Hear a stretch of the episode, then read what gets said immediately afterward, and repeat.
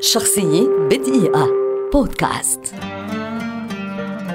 ويليام وايلر مخرج سينمائي منتج وكاتب سيناريو أمريكي كبير ولد عام 1901 ويعد أحد أيقونات الإخراج في تاريخ السينما العالمية. وصل وايلر نحو عام 1923 إلى لوس أنجلوس وبدأ العمل في مجموعة استوديوهات يونيفرسال في طاقم إنتاج الأفلام وجاءت فرصته عندما عين كمحرر مساعد ثان وركز على أن يصبح مخرجا واضعا كل جهده في ذلك. بدأ كمخرج مساعد ثالث وبحلول عام 1925 أصبح أصغر مخرج في مجموعة يونيفرسال لإخراج أفلام الغرب الأمريكي التي اشتهرت شركة يونيفرسال بإنتاجها. أخرج أول أفلامه غير الغربية Anybody Here Seen Kelly في عام 1928 وأعقب ذلك أول أفلامه الناطقة جزئيا The Shakedown. و The Love Trap.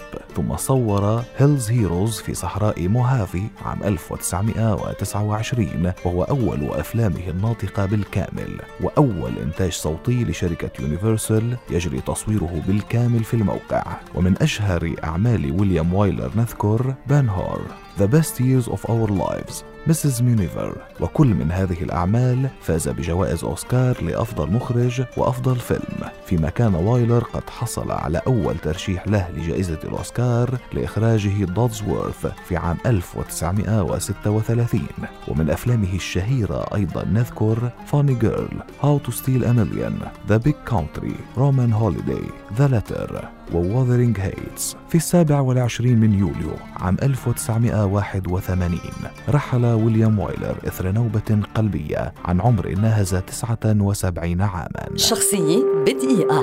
بودكاست.